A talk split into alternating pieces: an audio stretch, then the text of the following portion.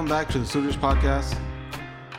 So, in the previous episode, we talked about how Guru Hargobind received a warning from a Sikh from Jalandhar who tells him that an army is coming from Lahore.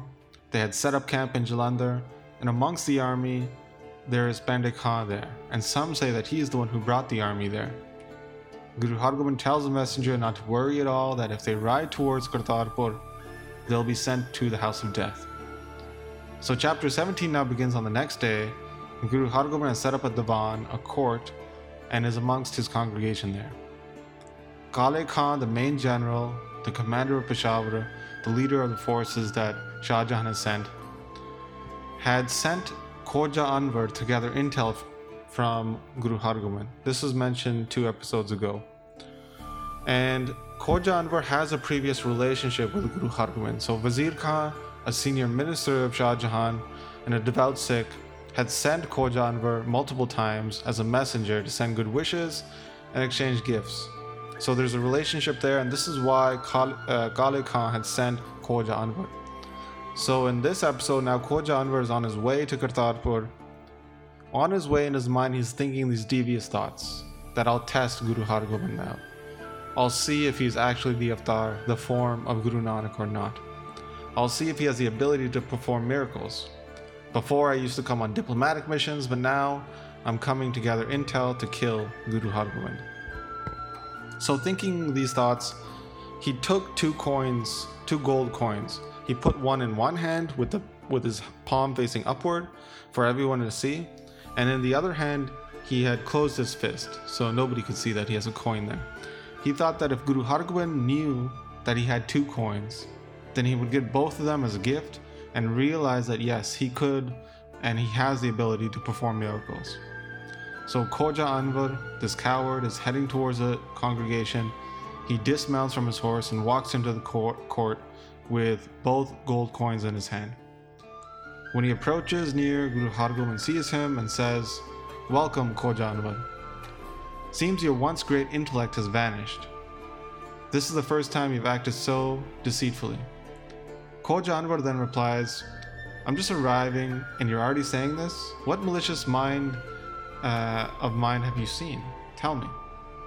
Guru Har Hargobind then replies, Well, you know that when two are separated, the enemy quickly can take advantage of this and beat them down. They make sure they are discreet about knowing about the separation and quickly pounce upon the enemy and kill them. So here Guru Hargobind is speaking high level strategy about warfare, but also indicating to Khoja Anwar that he knows that he's separated these two coins. So Guru Hargobind continues to say, So therefore, you've just acted on a bad omen, and it'll be very difficult for you now to return home. The house of Guru Nanak is limitless and isn't subject to the deceit of its enemies. It's totally full and capable of miracles but to show and display them, we think of this as cowardice. If some coward wants us to display it, they should realize they will only see and comprehend a little, like a drop of an ocean, a drop of water in an ocean. So, listening to this, Khoja Anwar was bewildered and then asked for forgiveness. He said, Blessed, blessed you, perfect Guru. You know all the secrets of everybody's hearts. Whatever I have done, please forgive me. Please forgive me. You have uh, such a soft and kind, uh, sadhu like demeanor. Sadhu meaning holy man. So then Guru Hargobind heard this and tells him, All right, just stand aside, sit down, so the other congregation can have their place. So other Sikhs now uh, proceed in the court. Um, Khoja Anwar sitting down, he's watching the goings going ons of the court. So the congregation members are coming in to receive the blessed sight of Guru Hargobind. They are bringing with them uh, donations and gifts for the Guru. They walk up to the Guru with their hands together. They bow down and place their offerings in front of Guru Hargobind, who then blesses them and gives them whatever they desire. So some Sikhs are bringing weapons, some are bringing clothes, some jewelry studded with jewels. Lots of Sikhs are also bringing horses as well. And seeing this massive pile of offerings, Khoja Anwar is just amazed. He's in shock. He's thinking, you know, not even the Emperor Shah Jahan receives as much wealth as this. And here, this is coming day by day, this wealth. Shah Jahan has to enforce these taxes, you know, strong arm his way to get this money, inflicting, inflicting pain on others. But here, both the wealthy and the poor are coming and donating, and donating happily to the Guru, bowing down. They're in bliss doing this. So Khoja Anwar then clasps his hands together and says, O Khodai, O God, what an amazing amount of wealth that's being collected here. So Khoja Anwar was just thinking about this wealth while one Sunyara, a goldsmith, Sikh, walked in and brought with him an exquisite chopar board. Now, a chopar board is basically an old school uh, board game, but it's made out of cloth. You can Google this to see the rules and the moves. moves. But essentially, there are four rectangles that come out of a middle square. The players throw a type of dice that determines their move on the board, and this game was used for gambling uh, quite a bit. So, uh, this chopar cloth was made out of the most uh, exquisite, most fine cloth, and both of the dice and pawns were made out of gold, uh, but they were embedded with jewels as well. So the board uh, was worth and worth an obscene amount of money, and the Sunyara Sikh placed it in front of Guru Hargobind as an offering, who then collected it all in all the pieces and placed it underneath his knees. So after all the congregation had come in to get their sight of the Guru Hargobind, and the offerings were all being counted up, Khoja Anwar then speaks up again, saying, O Pir, O holy man, what's in your mind? Why have you treated me so coldly? We always used to meet, uh, and, and you greeted me with great love. We used to exchange gifts and pleasantries. Now you won't even look at me properly? Forget anything else about exchanging gifts. You're engaged with these normal people, but not giving me any attention? Guru Hargobind then replies, Oh Khan, I'll explain. The way of friendship can be explained like the relationship between water and milk. When they are together, they are one. But when acid, analogous to deceit, is poured into the mix, then love cannot remain and the water and milk split.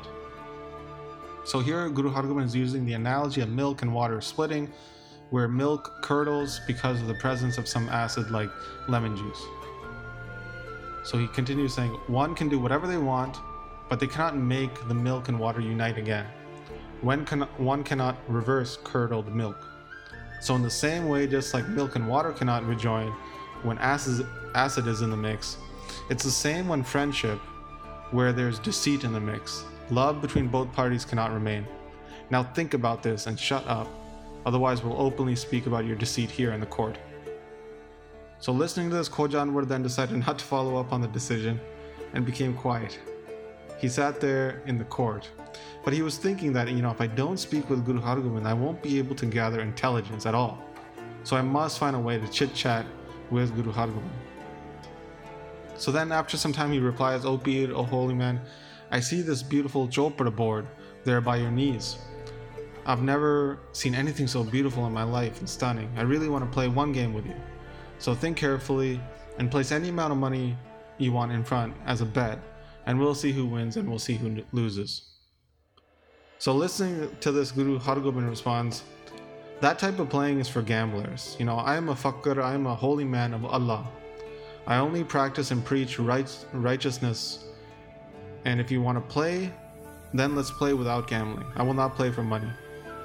Khoja Anwar responds, Playing without money is no good at all. I want to play with some money involved. That makes it fun. So Guru Hargobind understood the deceitful probing that Khoja Anwar was doing and responded, We really don't want anything from you. But you play as you wish. You won't win, you'll only lose. So saying this, they laid out the chopar board, and Khoja Anwar, the idiot, came up and sat right in front of Guru Hargobind.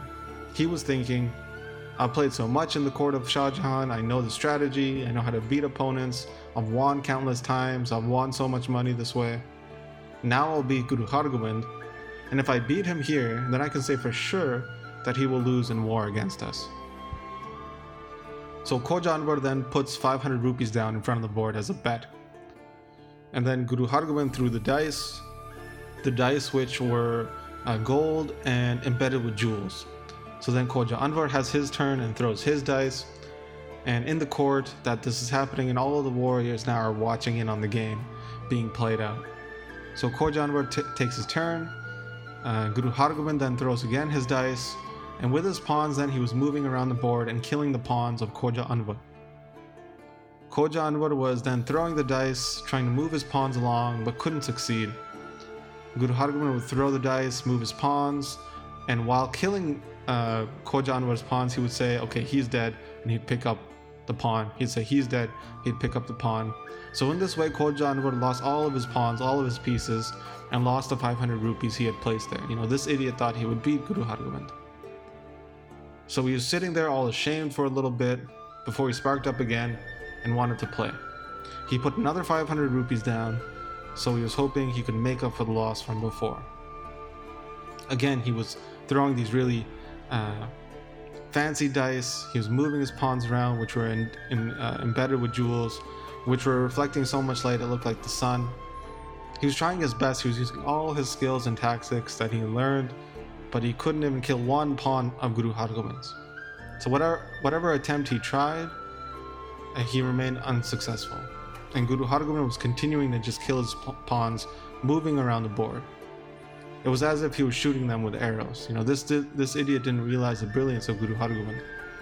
So Guru Hargobind won the second game as well, and Khoja Anwar thus lost a thousand rupees. And he was sad, he was upset about this. He couldn't look Guru Hargobind in the eye. He couldn't speak, you know, the cocky words that he was speaking before. He was just sitting there in shame. So this is how chapter 17 ends. And in the next chapter, Kojan will, will try his luck again and face off for a third time against Guru Hargobind in this game of chopar. And that's where we'll pick up next time. But as always, we would like to thank those who have been supporting, who have been making this podcast possible by uh, supporting us on the Manglacharan Patreon page. चढ़ के जाऊंगा चढ़ के हाथ ना हरेगा तरला लाला मरेगा ਸ਼ਰਨ ਪਰੇਗਾ ਤੇ ਤਰੇਗਾ। ਗੱਜ ਗੱਜ ਕਰਿਆ ਜਾਵੇ ਗੁਰੂ ਅਰਜਨ ਸਾਹਿਬ ਦੇ ਮਨ ਭਾਵੇ, ਨਿਹਾਲ ਹੋ ਜਾਵੇ। ਸਤਿ ਸ੍ਰੀ ਅਕਾਲ।